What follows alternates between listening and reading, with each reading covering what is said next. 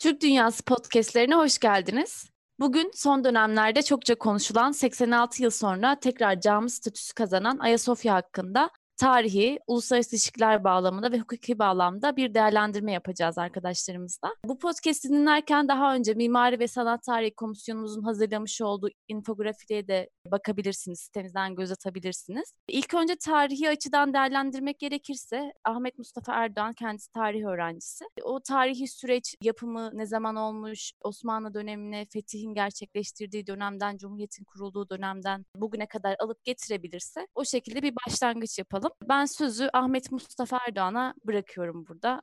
Ayasofya'nın tarihini anlayabilmemiz için önce İstanbul'un tarihine, dolayısıyla Roma İmparatorluğu'na ve Roma İmparatorluğu'nun Hristiyanlaşma sürecine göz atmamız gerekiyor. Roma İmparatorluğu'nun siyasi ve kültürel yapısına uymamasından dolayı Hristiyanlık yasak bir din olarak kabul edilir. Hristiyanlar bu yasaktan dolayı 300 yıl boyunca farklı imparatorların elinde zulme uğrarlar. İleriki yıllarda imparator olan Konstantin'in bu dine yaklaşımı sıcaktır. Konstantin'e birlikte Hristiyanlar yaklaşık 300 yıl süren zulümden kurtulurlar. Konstantin daha sonra imparatorluğun başkentini Roma yerine Bizantium ilan eder. Bizantium bugün Sultanahmet ya da tarihi yarımada denilen bölgedir ve ismini Nova Roma yani Yeni Roma koyar. Konstantin'in ölümünden sonra insanlar şehre Konstantin'in şehri anlamına gelen Konstantinopolis ismini verirler. Ayasofya yapılmadan önce aynı yerde yapılmış olan iki farklı kilise vardır. Bunlardan ilki Konstantin'in oğlu Konstantius tarafından 360 yılında yapılmış olan kilisedir. Bu kiliseye Megale Ecclesia yani Büyük Kilise ismi verilir. İmparator Arkadius zamanında milattan sonra 404 yılında çıkan isyanlar sırasında yanar. Arkadios'tan sonra tahta çıkan 2. Theodosius yıkılan bu kilisenin yerine yeni bir kilise yaptırır. Bu ikinci kilise 532'ye kadar ayakta kalır. 532 yılında İmparator Justinianus zamanında şehir halkı huzursuzluk dolayısıyla büyük bir isyana başlar. Tarihte Nika ayaklanması olarak geçen bu ayaklanma neredeyse bütün şehrin büyük bir hasar görmesine neden olur. Justinianus bu isyanı bastırır ancak şehrin yeniden kurulması gerektiğini anlar. Bu Justinianus için bir fırsattır ve şehri yeniden inşa etmek için hazırlıklara başlar. Konstantin nasıl yeni Roma'yı kurmak istediyse Justinianus'un da buna benzer bir amacı vardır. Ancak bu sefer yeni Roma yerine yeni Yeruşalim'i yani yeni Kudüs'ü kurmayı amaçlar. Bilindiği gibi Yeruşalim yani Kudüs bütün ilahi dinler için çok önemli ve kutsal bir şehirdi. Bunun en önemli nedeni de orada önceden Hazreti Süleyman tarafından yapılmış ve milattan önce 6. yüzyılda yıkıldıktan sonra tekrar inşa edilen Kudüs Tapınağı'dır. İnanca göre bu tapınak Tanrı'nın halkıyla buluştuğu yerdi. Dolayısıyla en kutsal yer olarak kabul ediliyordu. İşte Justinianus da yeni Yeruşalim'i inşa ederken bir yandan yeni tapınağı da inşa etmek istiyordu. Dolayısıyla Ayasofya mimarisine bakarken Kudüs'teki Süleyman Tapınağı mimarisi görüldüğü söylenir. Kayıtlara göre 27 Aralık 537 tarihinde Justinian kilisenin açılış ibadetinde görkemli binanın imparatorluk kapısında durur ve şöyle der. Ey Süleyman, seni geçtim. Bu cümlede Justinianus'un Kral Süleyman ile yeni tapınak olan Ayasofya'nın eski tapınak olan Süleyman Tapınağı ile olan yarışını görebilirsiniz. İstanbul'un 1453'te Türkler tarafından fethinden sonra fethin sembolü olarak ve cami ihtiyacını karşılamak için derhal Ayasofya Kilisesi camiye dönüştürülmüştür. Fatih için bu bir kılıç hakkıdır. O sıralarda Ayasofya harap bir haldeydi. Ayasofya'ya özel, özel bir önem veren Fatih, kilisenin derhal temizlenip camiye çevrilmesini emretti. Fakat adını değiştirmedi. İlk minaresi onun döneminde inşa edilmiştir. Osmanlılar bu tür yapılarda taş kullanmayı tercih etmekle birlikte minarenin hızla inşa edilebilmesi amacıyla bu minare tuğladan yapılmıştır. Minarelerden biri de Sultan II. Beyazıt tarafından eklenmiştir. 16. yüzyılda Kanuni Sultan Süleyman Macaristan'daki bir kiliseden Ayasofya'ya iki dev kandil getirmiştir ki günümüzde bu kandiller mihrabın iki yanında yer alırlar. Ayasofya 537-1453 yılları arasında kilise, 1453-1934 yılları arasında cami, 34'ten beri de müze olarak kullanılıyor. Dolayısıyla yaklaşık 1000 yıl kilise, 500 yıl cami olarak hizmet veren Ayasofya, toplamda yaklaşık 1500 yıllık Hristiyan, Müslüman ve Bizans Osmanlı ortak kültür mirası durumundadır. 16 Mart 1920'de İngilizler İstanbul'u resmen işgal ettiler. 1923 sonlarına kadar devam eden işgal sırasında Yunanistan'ın isteğiyle İngilizler bir ara Ayasofya'yı çan takıp kiliseye çevirmeyi düşündüler. Ancak hem Türk kamuoyunun baskısı hem de Hindistan Müslümanlarının tepkisiyle karşılaştılar. Atatürk'ün başkomutanlığındaki milli mücadelenin kazanılmasıyla Ayasofya'nın kilise olması önlenmişti. Ayasofya, Cumhuriyet ilan edildikten sonra 1923-34 arasında cami olarak hizmet vermeye devam etti. Hatta Atatürk'ün 1932'de dinde Türkçeleştirme çalışmalarını gerçekleştirdiği camilerden biri de Ayasofya'ydı. Atatürk 20. yüzyılda Ayasofya'ya kılıç hakkı mantığıyla değil, uygarlık eseri gözüyle baktı. Atatürk Ayasofya'ya dinle, dinsel bir fanatizmle değil, kültürel bir bütünsellikle yaklaştı. Ayasofya'yı cami ve kilise olmasının ötesinde insanlığın ortak malı olarak görüyordu. Ayasofya'nın müzeye dönüştürülme kararının arkasında Atatürk Cumhuriyeti'nin yeni tarih görüşünün, yeni insan modelinin ve yeni uygarlık algısının iz düşümleri vardır. Bu bağlamda Atatürk, Anadolu'daki bütün uygarlıklara Türkiye tarihinin bir parçası olarak sahip çıkmış, o uygarlıkları açığa çıkarmak için kazılar yaptırmıştır. O uygarlıkları sanatçıların gün ışığına çıkan eserlerini sergilemek için de müzeler kurdurmuştur. Ayasofya'nın müzeye dönüştürülmesi de bu yaklaşımın bir eseriydi. Ayasofya'nın 1934'te müzeye dönüştürülmesi herhangi bir dış baskıyla değil, doğrudan doğruya Atatürk'ün özgür iradesiyle verdiği bir karardır. O günlerde Türk-Yunan dostluğunun güçlendirildiği ve Balkan Antantı'nın kurulduğu doğrudur. Ancak Ayasofya'nın Türk-Yunan dostluğu ve Balkan Antantı için verilen bir taviz olduğu koca bir yalan. Atatürk bu kararı birilerinin baskısıyla ve birilerinin müşterilerini memnun etmek için vermemiştir. Tamamen barışsever bir dünya görüşü, bütünsel ve derinlikli tarih anlayışı ve insanlığın ortak kültür mirasına katkıda bulunma isteğiyle vermiştir. Aynı zamanda Ayasofya birdenbire değil, 1931 ile 34 yılları arasında 4 yıl devam eden bilimsel, sanatsal çalışmalardan sonra müze oldu. Ressam Hüseyin Avni 22 Aralık 1926 tarihli Vakit gazetesinde Ayasofya'nın tamiri başlıklı makalesinde ilk kez Ayasofya'nın sanat tarihi açısından taşıdığı önemden söz etmişti. Yazıda Bizans inceliğinin şaheserleri göz göre göre çöküp giderken sanat duygusuyla mütehassıs insanlar bu acıya ilgisiz kalamazlar demiş ve yetkilileri de göreve çağırmıştı. Cumhuriyet hükümeti 1929'da Sultanahmet Camii'ni restore ettiriyor. Atatürk 7 Eylül 1929'da saat 11.30'da Sultanahmet Camii'ne giderek caminin onarımı hakkında bilgi almış ve bu tarihi caminin süratle ve en iyi şekilde onarılmasını istemişti. Oradan Ayasofya'ya geçen Atatürk orada da incelemelerde bulundu. Bu ziyareti sırasında Ayasofya'nın harap halini görmüş ve yetkilileri uyarmıştı. İşte Atatürk'ün bu ziyaretinden sonra Ayasofya'nın hem restorasyonuna hem de sanatsal ve tarihsel değerini açığa çıkaracak bilimsel çalışmalara başlandı. Böylece bir taraftan restorasyon, mozaik ve kazı çalışmaları devam ederken diğer taraftan da Ayasofya'nın müze olması gündeme geldi. Çünkü Ayasofya'da yapılan çalışmalarla ortaya çıkarılan Bizans eserlerinin Hristiyanlık temalı mozaik mozaiklerin sergilenmesi gerekiyordu. Atatürk, Milli Eğitim Bakanı Abidin Özmen'den bir komisyon kurup bu konuda çalışma yapmasını istedi. Abidin Özmen de İstanbul Müzeler Müdürü Aziz Ogan başkanlığında bir komisyon kurdu. Bu komisyon Ayasofya'nın müze olması hakkında bir rapor hazırladı. Bu doğrultuda Ayasofya müzeye dönüştürüldü. Ve 24 Kasım 1934'te müzeye dönüştürülen Ayasofya 1 Şubat 1935'te 11 kuruş giriş ücretiyle ziyarete açılmıştır.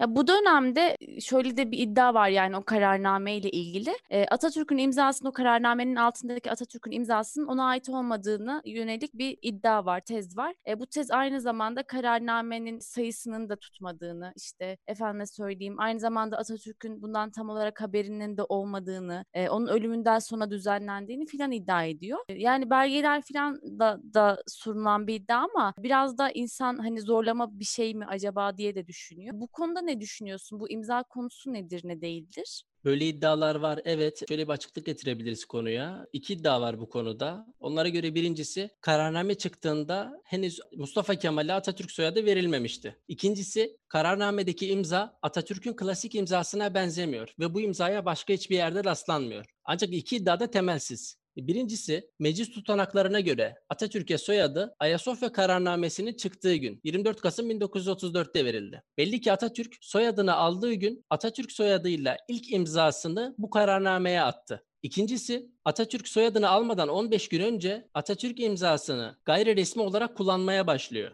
8 Kasım 1934 tarihinde Naim Hazım Bey'e Ülke Onat soyadını verirken de Ayasofya kararnamesinde görülen imzayı o imzayı kullanmıştı. Evet. Dolayısıyla Mustafa Kemal Ayasofya kararnamesindeki imzanın başka bir yerde olmadığı doğru değil. Bu, bu iki imzanın Atatürk'ün kısa süre sonra kullanmaya başlayacağı klasik imzasına benzememesi ise çok doğal. Çünkü Atatürk daha yeni soyadını almış ve henüz imzası hamdı, oturmamış. O bildiğimiz klasik imza şeklini almamıştı.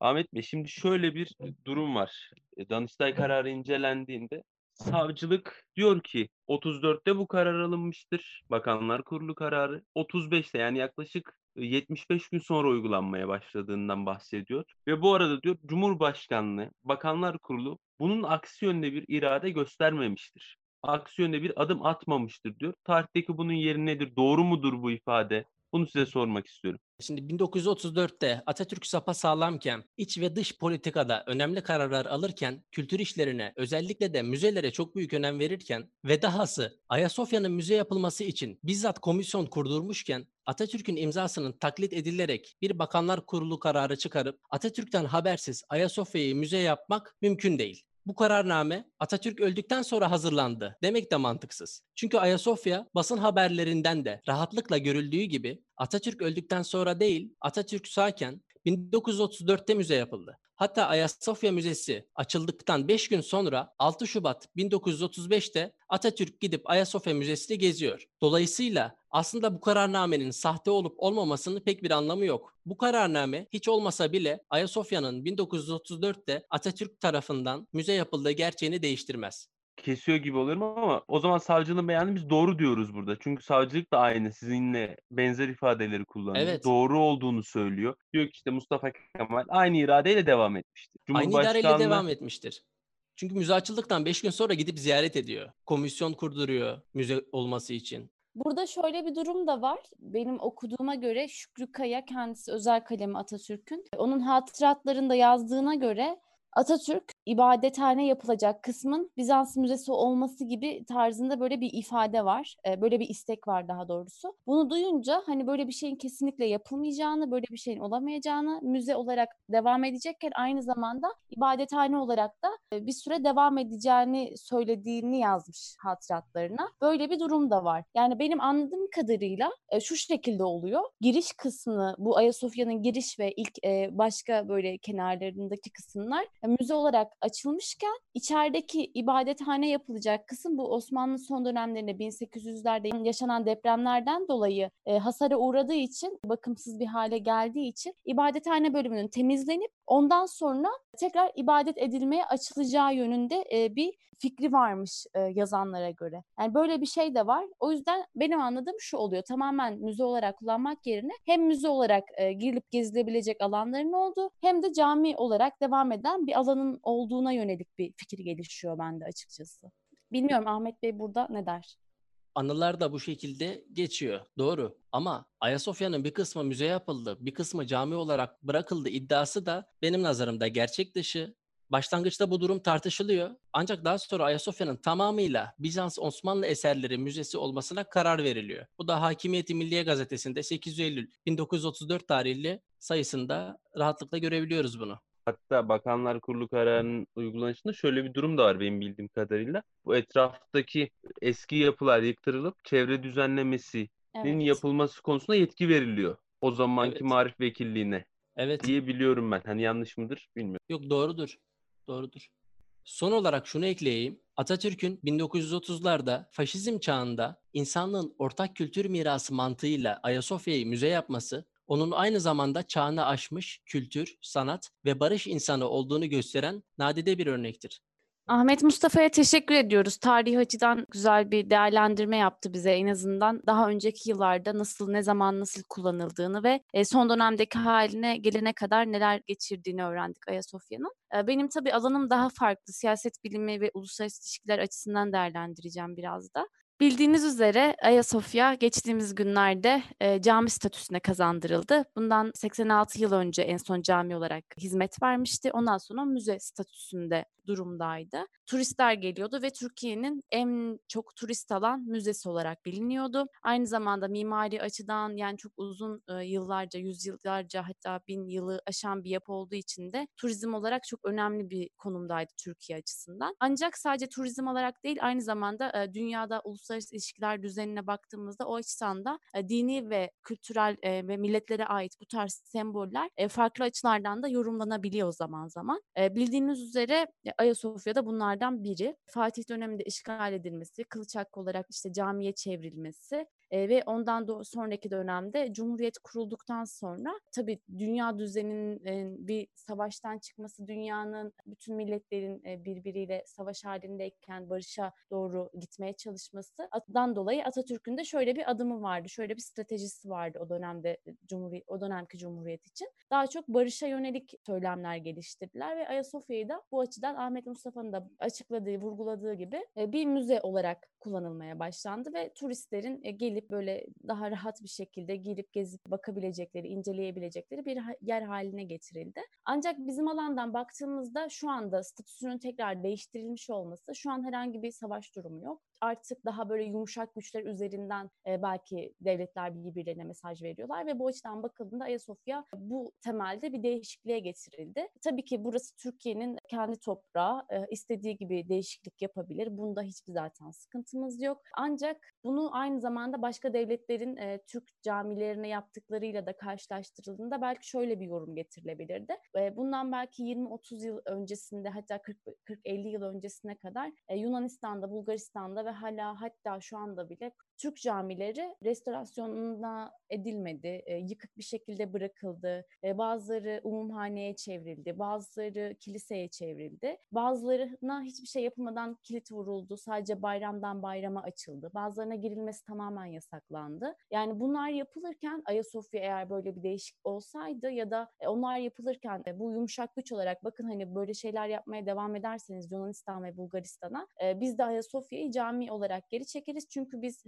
hepimizin burada barışa vurgu yaparak e, burayı müze haline getirdik. Siz hep beraber biz de bütün dinlerin gelip ziyaret edebileceği bir alana çevirdik. Ama siz hala bunu yapıyorsunuz. Biz de bunu bu şekilde yani Ayasofya'yı bu şekilde kullanabilirdik. Ancak bu e, geçmiş dönemlerde yapılmadı. E, bugün yapıldı. Pandemi dönemindeyiz. Şu anda yapılmasının bir siyasi olarak bir yani şu an olmasının bir açıklaması var mı bilmiyorum. Normalde devletler İngiltere'de, Rusya'da, Çin'de yani aklınıza gelebilecek tarihi ve böyle kültürel olarak kökleri geçmişe dayanan milletlerin çoğu bu tarz sembolleri bu bir e, tarih olabilir, kazandıkları bir tarih olabilir, savaş kazandıkları e, ya da önemli bir sembolleri olabilir Ayasofya gibi. Yani bu tarz yerleri kullanıyorlar dış politikada, diplomaside kullanıyorlar. O tarihte mesela başka bir toplantı arayıp yani kazandıkları bir savaş tarihi var. O tarihe tekrar başka bir toplantı ayarlayıp e, böyle hani yumuşak güçle böyle daha biz üstünüz mesajı verebiliyorlar. Türkiye'de böyle bir şey de belki kullansa daha yerinde olurdu diye düşünüyorum ben. Ancak kullanıldıktan sonra da hani şey diyen kesimler var. Peki Türkiye hani şimdi bunu yaptı Türk camileri ne duruma gelecek tarzında. Ben buna katılmıyorum. Şu yüzden katılmıyorum. Zaten Yunanistan'da, Bulgaristan'da Türk camilerini çok zorlama bir şekilde yani Türkiye çok zorlarsa e, oranların açılmasına izin verdiler. O yüzden onlar işte şöyle yaparlarsa diye biz de Ayasofya'yı istediğimiz şekilde kullanamayacağız gibi bir algının olmasına da ben karşıyım. Hani yani bu uluslararası ilişkilerde bu şekilde düşünmek bence yanlıştır. Devletleri daha böyle güvensiz konumuna düşürür, güvensiz olduğunu düşündürür devletlerin. Her zaman güçlü olduklarını vurgulamak zorundadırlar çünkü uluslararası alanda. E, Ayasofya da dediğim gibi bunun için kullanılabilecek bir yerdi. Hilal Hanım peki şunu sormak istiyorum ben. 24 Temmuz'da evet. bunu açacaklar. Ben öyle biliyorum. Evet. ibadete. Bu bahsettiğiniz gibi simgesel bir hareket olamaz mı buradan hareket ediyorsunuz ki İngiltere veya işte Avrupa devletler toplantı ayarlıyorlar belirli zaferlere ilişkin veya belirli günlere ilişkin bizim bu hareketimiz de bu şekilde yorumlanabilir mi uluslararası ilişkiler? Tabii ki Lozan bildiğiniz üzere 24 Temmuz 1923 yılında imzalandı ve bu noktada ben de bir gönderme olabileceğini düşünüyorum. Bu hem iç politika hem de belki dış politikaya bir gönderme olarak yorumlanabilir bence. Özellikle seçildiğini düşünüyorum. Ama tabii yani bu mesela açılış ya da bu konu başka bir ayda olsaydı bu şekilde bir gönderme yapılamazdı. Biraz da aya da denk gelmesiyle de ilgilidir. Peki şey, bunu iç politikaya yönelik bir hareket olarak da algılayabilir misin? Yani bir moral bu pandemi döneminde ve 90'ın üzerinde Müslüman olan bir ülkeden bahsediyoruz. Milliyetçi Evet. muhafazakarlığın son dönemlerde revaçta olduğu bir toplumdayız. Bunu bir Evet. moral olarak gündeme getirilmiş bir hareket olarak düşünebilir miyiz? Yani hukuki boyutunu bunu şeyde bırakıyorum böyle. Kenara alarak soruyorum bu soruyu. Evet. Yani şöyle tabii ki de düşünebiliriz. Neden düşünmeyelim? Ancak şöyle bir şey var. Yani pandemi döneminde yapılması bence moral olarak iyi bir şey. Yani güzel bir moral. Ancak ekonomik olarak pandemiden dolayı gerçekten yıpranmış durumda birçok ülke. Türkiye'de maalesef bunlardan biri doğal olarak. E, Yani çok güçlü ekonomileri olan ülkeler bile yıprandı nihayetinde. Ancak müze olarak kullanılırken hani ve gerçekten çok ciddi anlamda geliri var. Türkiye'de en çok gelir elde eden müzelerden biriydi. Hani bu dönemde değil de belki ekonomik olarak bu dönemi atlattıktan sonraki bir dönemde ya da daha önceki bir dönemde açılabilirdi. Sonuçta hani iktidar partisi sadece bu yıl değil, ondan önceki dönemlerde de vardı. Ben o yüzden hani moral olması açısından tabii ki desteklenebilir. Ancak ekonomik olarak düşündürüldüğünde çok yerinde bir zaman değildi sanki diye düşünüyorum.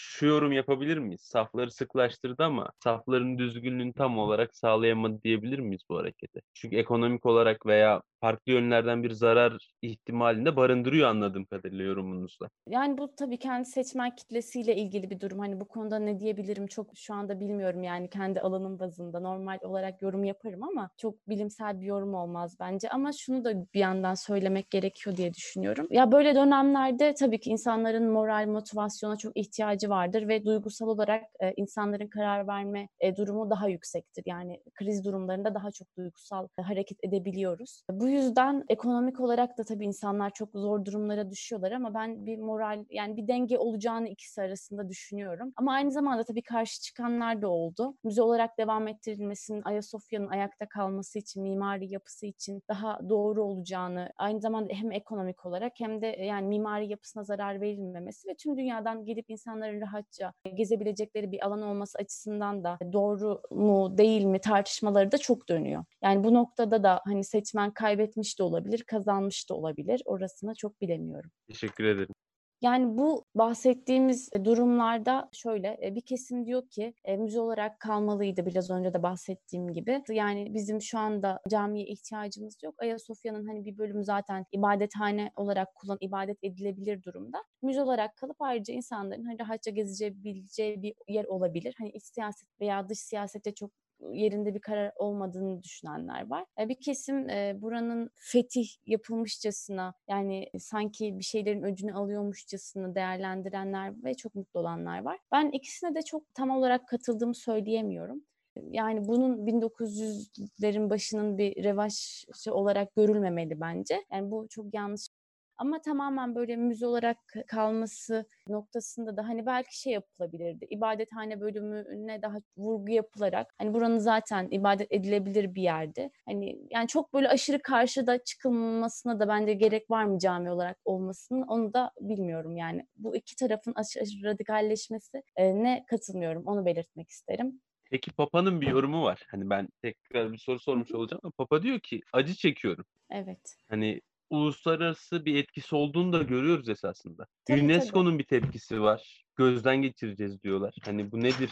Nereye çıkacak uluslararası ilişkilerde? Buna ne diyebiliriz? Yani şöyle tabii dini olarak sembolik bir yer olduğu için e, Papa tabii ki de bu şekilde bir şey e, söylemesi beklenilen bir şeydi. Yani Avrupa'nın da bu şekilde tepki göstermesi beklenen bir şeydi. Hatta geçenlerde bir tane Türk camisine bir Kuzey Kıbrıs Türk Cumhuriyeti'nde sanırım bir Rum saldırıda bulunmuş galiba. Yakmaya kalkışmış bir Türk camisine. Yani bu tarz şeyler bu süreçten sonra beklenen şeylerdi. Farklı bir şey değildi ama bu çağda bence dünyaya verilen mesajlar bu tarz kültürel semboller üzerinden ziyade teknoloji ve bilim üzerinden mesajlar verilmesi bence çok daha önemli. Yani şu an Türkiye'nin gündeminde Ayasofya'nın cami olup olmamasına bir hafta buna sevinmek ya da buna kahrolmak gibi bir şey bence çok mantıksız. Yani uluslararası ilişkilerde de bunun bence çok bir karşılığı yok. Yani siz bunu yaparsınız, onlar da kültürel olarak başka bir yerde size başka bir şey yaparlar. Hani bunun hiçbir sonu yok. Ama siz ekonomik olarak, teknolojik olarak uluslararası ilişkilerde kendinizi gösterirseniz, güçlü olduğunuzu, ordunuzla, teknolojinizle güçlü olduğunuzu ortaya koyarsanız, iç ekonominizin, refah,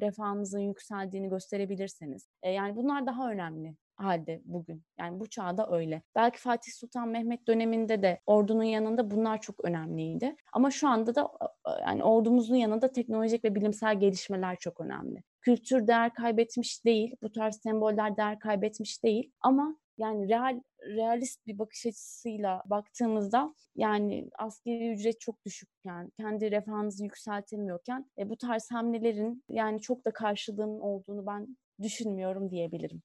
Benim söyleyeceklerim bu kadar. Umarım uluslararası ilişkiler açısından değerlendirmemi dinlerken zevk almışsınızdır. E, hukuki açıdan Nihat Ispartalı aramızda kendisi avukat. E, bu noktada neler söyleyebilir? Yani bir Danıştay kararıyla alındı. Alınan karar siyasi bir karar değildi en başında. E, daha önce bu Ayasofya ile ilgili şey önergeler verildi. Farklı partilerden kabul edilmediği dönemler oldu. Ama günümüzde hani böyle bir sorumluluk almaktan ziyade hukuki bir yönle çözüp hem dış dünyaya bakın biz bunu hani hukuki açıdan bir karardır bu. Bu siyasi bir karar değildir mesajı verildi belki de. Danış Danıştay kararıyla yapıldı. Yani Danıştay kararı doğru mudur, değil midir? Neden böyle bir yol seçilmiştir? Belki biraz bunlar üzerinde durmak gerekir diye düşünüyorum. E, neler söyleyeceksin bize? Buyur sende Nihat Bey. Teşekkürler. Öncelikle şunu söylemek lazım. Türkiye Cumhuriyeti Devleti bir süredir üzülerek söylüyorum bunu hukuksuzluk üzerinden itham ediliyor Avrupa tarafından. Özellikle bu gazeteci tutuklamaları. Şu anda yaşanan bir Barolar Birliği taslağı ve hatta kanunlaşması ile birlikte bir hukuk sistemi sorgulanır olmuştu. Sanıyorum ki hükümet kendisi karar verebilecek yani. Çünkü verilmiş olan bir bakanlar kurulu kararı var. İdare hukuk gereğince de şu an başbakanlığın ikamesi Cumhurbaşkanlığıdır. Yani bir kararname ile bu işi çok rahat yapabilirlerdi. Ama Türkiye Cumhuriyeti Devleti'nin hukuk devleti olduğunu göstermek amacıyla ve Avrupa'ya biz hukuka uyuyoruz, mahkeme kararlarına uyuyoruz. Biz bir hukuk devletiyiz göstermek iradesiyle sahikiyle bu yolu seçtiler. Tabi bu yol seçilirken motomot şey değil. Böyle olsun yapılsın diye düşünüldüğünü zannetmiyorum ben. Çünkü Cumhurbaşkanlığı idare olarak bu talebin reddini talep ediyor. Hukuk müşaviri verdiği dilekçelerde yaptığı savunmada 1934 tarihli Bakanlar Kurulu kararı hukuka uygundur. Bu karar aynen devam etsin diyor. Şimdi bunu bir dava olarak incelediğimizde bu Cumhurbaşkanlığına karşı açılmış olan bir dava. Cumhurbaşkanlığı bu davada talebin yani Ayasofya'nın cami olarak hizmet görmesinin önündeki Bakanlar Kurulu kararının iptalini istiyorlar.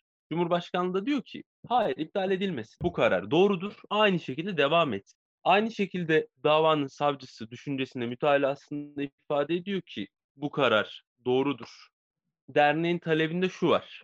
Mustafa Kemal Atatürk imza atmamış. Bunu Ahmet Mustafa Bey de ifade etti. Savcı buna diyor. Buna karşı da bir beyanı var savcının. Yaklaşık 65-70 gün sonra uygulanmaya başlıyor 34 tarihli Bakanlar Kurulu kararı. Ve bu arada hiçbir irade yok. Bunu Mustafa Bey de sormuş. Yani tekrar uzun uza, uzadıya konuşmaya gerek yok. Bir irade olmadığı için de aksi yönde Bakanlar Kurulu'nun işleminde bir sıkıntı yoktur diyor ve açıklamaya başlıyor. Bu Ayasofya'nın vakıf geçmişini, ne zaman ne şekilde devredildiğinden bahsederek ve kültürel miras yönünden, UNESCO yönünden açıklamasını yapıyor. Reddini talep ediyor. Lakin verilen karar bundan bambaşka bir yönde. Buranın cami olarak kullanılması gerektiğini, bu cami olarak kullanımın kültürel miras etki etmeyeceğini ifade ediyor ve derneğin talebi kabul ediliyor. Buraya baktığımız zaman şöyle bir e, tezat çıkıyor. Şimdi bir Cumhurbaşkanlığı kararnamesi çıktı bu karara müteakip. Bu yer Kültür ve Turizm Bakanlığı'ndan alınarak kararnameyle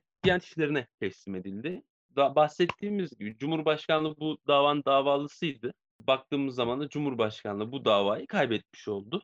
Kaybettiği bu davanın neticesinde de doğrudan devir işlemini yaptı ve yargının verdiği kararı kabullendi. Yani şeriatın kestiği parmak acımaz dedi. Biz bunu bu şekilde kabul ediyoruz dedi Cumhurbaşkanlığı ve uygulamaya soktu. Gelelim bunun hukuki yönüne. Hani doğru mudur, yanlış mıdır? Bunu tamamen böyle derinlemesini tartışamayız bu platformda. Lakin şöyle bir durum var. 1934 tarihinden bahsediyoruz. Bu devrin yapıldığı, camiden artık bir müzeye dönüştürülmeye başladığı tarihte bizim tam anlamıyla bir vakıflar kanunumuz yok. Vakıflar kanunu bu müzenin fiili olarak başladığı tarihten 5 ay, yaklaşık 5 ay sonra 1935'in 6. ayında yürürlüğe giriyor. Bir vakıflar genel müdürlüğümüz var o tarihlerde ama bir vakıflar kanunumuz yok. Vakıfların ne olacağına ilişkin net bir düzenleme yok. Burada kanun koyucu veya işte kurucu iktidar diyelim biz buna.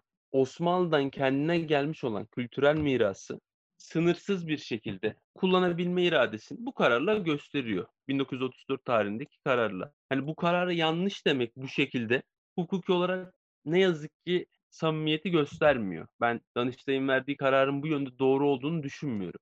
Çünkü Türkiye Cumhuriyeti Devleti bir devrimle, bir kurtuluş savaşıyla kurulmuş bir ülke ve bunu kuran iktidar sınırsız yani bir hukukla bağlı değil. Bir anayasamız yok. Yani 20 anayasası da aslında asli kurucu iktidarın anayasası 23 de öyle. Yeniden yapıyorsunuz, yeniden yapılandırıyorsunuz. Bir vakıflar kanununuz yok. Medeni kanununuzu ancak İsviçre'den düzenleyerek almışsınız, kendinize çevirerek almışsınız. Net olarak bir hukuk sisteminin varlığından bahsedemiyorsunuz. Ve size bahşedilmiş bir kültürel miras var. Yani bu sadece Ayasofya'da değil, birden fazla. Diğer camilerimiz, işte hanlarımız, hamamlarımız var Selçuklu'dan bu yana gelen. Bunlar hakkında da bir düzenleme yapmanız lazım. Ama Ayasofya dediğimiz nokta bunlardan çok çok ayrılıyor. Ayasofya'nın yapımı ya bir cami değil, bir kilise. E siz bunu dünya ile de paylaşmak istiyorsunuz. Yeni kurulmuş bir ülkesiniz. Bakanlar Kurulu da o tarihteki Hilal Hanım'ın bahsettiği sahiplerle, Mustafa Bey'in bahsettiği gerekçelerle bir müzeye çevirme ihtiyacı duyuyor. Burayı komple hani dinden uzak bir nokta haline de getirmiyor. Osmanlı unsurlarını da benim bildiğim kadarıyla müzenin içine yerleştiriyor. Evet. Bu kararı veriyor. Hani herhangi bir şekilde şey yok burada. Hukuka aykırılık yok. Çünkü aslında baktığınız zaman bir hukuk yok bununla ilgili. Ondan sonra imzalamış olduğumuz uluslararası sözleşmeler var. Uluslararası sözleşmelerde bizim kanunlarımızla aynı değerde. Ona baktığımız zaman da evet bir milli egemenlikten bahsediliyor UNESCO sözleşmesinde. Milli egemenliğimizi biz istediğimiz gibi kullanabiliriz. Lakin bunu yaparken eşyaya yani Ayasofya'ya bir zarar vermememiz gerekiyor. Şimdi bir takım tartışmalar var sosyal medya üzerinde de görüyoruz. Diyorlar ki lazerle kapatılacak, işte sökülecek, sıvanacak. Şimdi bu bir zararı doğuracak ister istemez. Lazeri çok bilmiyorum teknik olarak ama sıvamak veya kazımak bir zarar doğuracak. O da ister istemez bizim imza ettiğimiz uluslararası sözleşme bir aykırılığı meydana getiriyor benim kanaatimce. Bu da uluslararası bir hukukta bir sıkıntıya düşürür mü bizi? Onun yorumunu hani yapmak, yaptırımsal gücünü de konuşmak benim çok da bilgi alanıma girmiyor. Hukuki olarak değerlendirebileceğim bir konu değil. Hilal Hanım daha iyi değerlendirecektir onu. Ben sözümü bitirdikten sonra ona yöneltebiliriz bu soruyu. Burada tamamıyla bir şey var. Benim görüşümde devlet bu kararı vermekten kaçınıp yargıya verdirdi diyebiliriz. Ya doğrudur, yanlıştır, moraldir, değildir bu bambaşka bir şey ama bunun konusu her idare hukukunu alanlar bilir. Bir kurum yani bir merci, bir işlemi yapmaya yetkili olan merci o işlemi geri almaya da yetkilidir. Bizim Bakanlar Kurulu dediğimiz şey bugün bir Cumhurbaşkanı'nın başkanlığında toplanıyor ve bir kararnameyle bu kararı çok rahat geriye alabilir. Bunu yapabilecekken bu işin bu şekilde yargıya bırakılması ve 2005 yılında açılmış olan bir dava var. 2008'de karara bağlanıyor. Aynı konuyla ilgili aynı dernek tarafından açıldı diye biliyorum. Kesin hükümdür. Bu varken böyle bir kararın çıkması hukuki olarak şey çok samimi bulmuyorum ben bu işi. Doğru da bulmuyorum. Hukuk yani samimi olsa da olmasa da hukuki değil. Savcılık mütalası doğru. Karar yanlış. Ha, bunu bu şekilde eleştiriyoruz hukuki yönden. Diyorlar ki ya işte siz bu vatanı sevmiyorsunuz. Aslında bu vatanı sevdiğimizden bu yorumu yapıyorum ben. Çünkü bu vatanda ne kadar hukuk sistemi sağlıklı olursa gelecek yatırımlar da dış dünyanın bakışı da iyi olur diye düşünüyorum. Benim bu konu hakkındaki görüşlerim bunlardır. Teşekkür ederim. Nihat Bey'e çok teşekkür ederiz. Hukuki anlamda güzel bir değerlendirme yaptı. Ee, en azından Danıştay kararını e, ne kadar yerinde ne kadar değil ya da hukuki yolla alınması gereken bir karar mıydı? Bunun üzerinde durduk biraz. Bu UNESCO'nun yaptırım gücüne gelecek olursa da yani şöyle düşünüyorum. UNESCO'da aslında uluslararası alan yani çok da düzenli değildir. Anarşik olarak yorumlanır genelde. Bu da uluslararası aranın, düzenin, arenanın e, bir parçası olmuş durumda UNESCO'da. Bu açıdan bakıldığında devletlerin kendi hukukuna aykırı gelecek şekilde yani devletlerin iç işlerine karışacak şekilde çok da bir büyük yaptırımı olan yapılar değil bunlar. Mesela Hasan Keyf'te geçenlerde yaşanan bazı e, olumsuz haberler duyduk. Büyük zararların verildiğini öğrendik ve hepimiz çok üzüldük bu duruma. Ee, yani Ayasofya'da da yarın inşallah böyle bir şey olmamasını hepimiz temenni ederiz ama eğer böyle bir şey gerçekleşirse yani oradaki e, mimari yapısını zedeleyecek, mozaikleri zedeleyecek bir şey gerçekleşirse UNESCO ne yapabilir? UNESCO'nun yani yapabilecekleri çok sınırlı ve yani Türk devleti karşısında da hani çok böyle yaptırım gücü olacak şeyler olacağını ben zannetmiyorum açıkçası. Ancak ben şu noktaya da değinmek gerektiğini düşünüyorum. Geçenlerde Yunanistan'dan bir açıklama geldi. Yani Atatürk'ün e, kaldığı eve yönelik e, böyle gereksiz e, ve e, gerçekten çok radikal bir açıklamaydı. Yani şu anki düzende bence böyle bir açıklamanın yapılması çok çağ dışı olarak yorumluyorum ben. Yani bütün dünyaya malum olmuş bir liderin kaldığı evin farklı amaçlarla kullanılabileceğini söyledi. Yani ama Türkiye'de tabii Ayasofya'yı açtı, cami yap. Çok sevinenler oldu gerçekten. Çok, hani yani güzel de bir haber olarak değerlendirilebilir. Ben buna da tamamen karşı çıkmıyorum. Gidip tabii ki orada beş vakit namaz kılmak isteyenler, tamamen cami olarak görmek isteyenler de vardır yani ve sayıları daha fazla olabilir ve böyleyse de bu gerçekleşebilir tabii ki ama bunu yapıyorsak da yani Atatürk'ün evine de sahip çıkacak bir Türk devleti olması gerekir. Yunanistan'a da bunun yaptırmayacağımız yönünde bir yaptırım gücümüz olması gerekir. Yani eğer yarın öyle bir şey olursa eğer gerçekten Türk devletinin imajı çok düşecektir.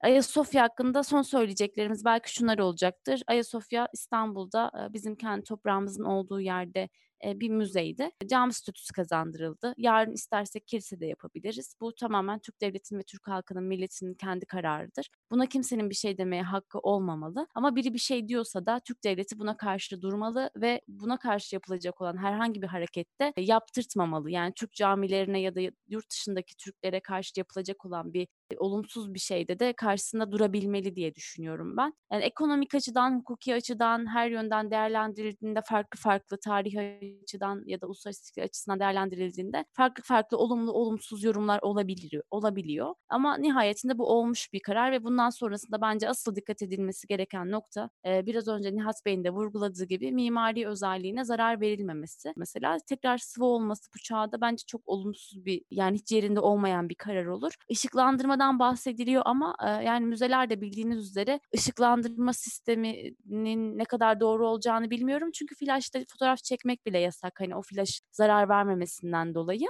E, perde çekilmesi çok bence hoş olmayacaktır. Çünkü yani ne yapacağız hani beş vakit namazda perde çekeceğiz sonra geri mi açacağız? Hani o mozaiklerin görünmesi açısından onu da bilmiyorum. Yani ona gerçekten güzel bir farklı bir sistem getirmek gerekiyor. Bu ne olur yani mimarlar ne der bu duruma onu da bilmiyorum. E, belki onlara sormak gerekir.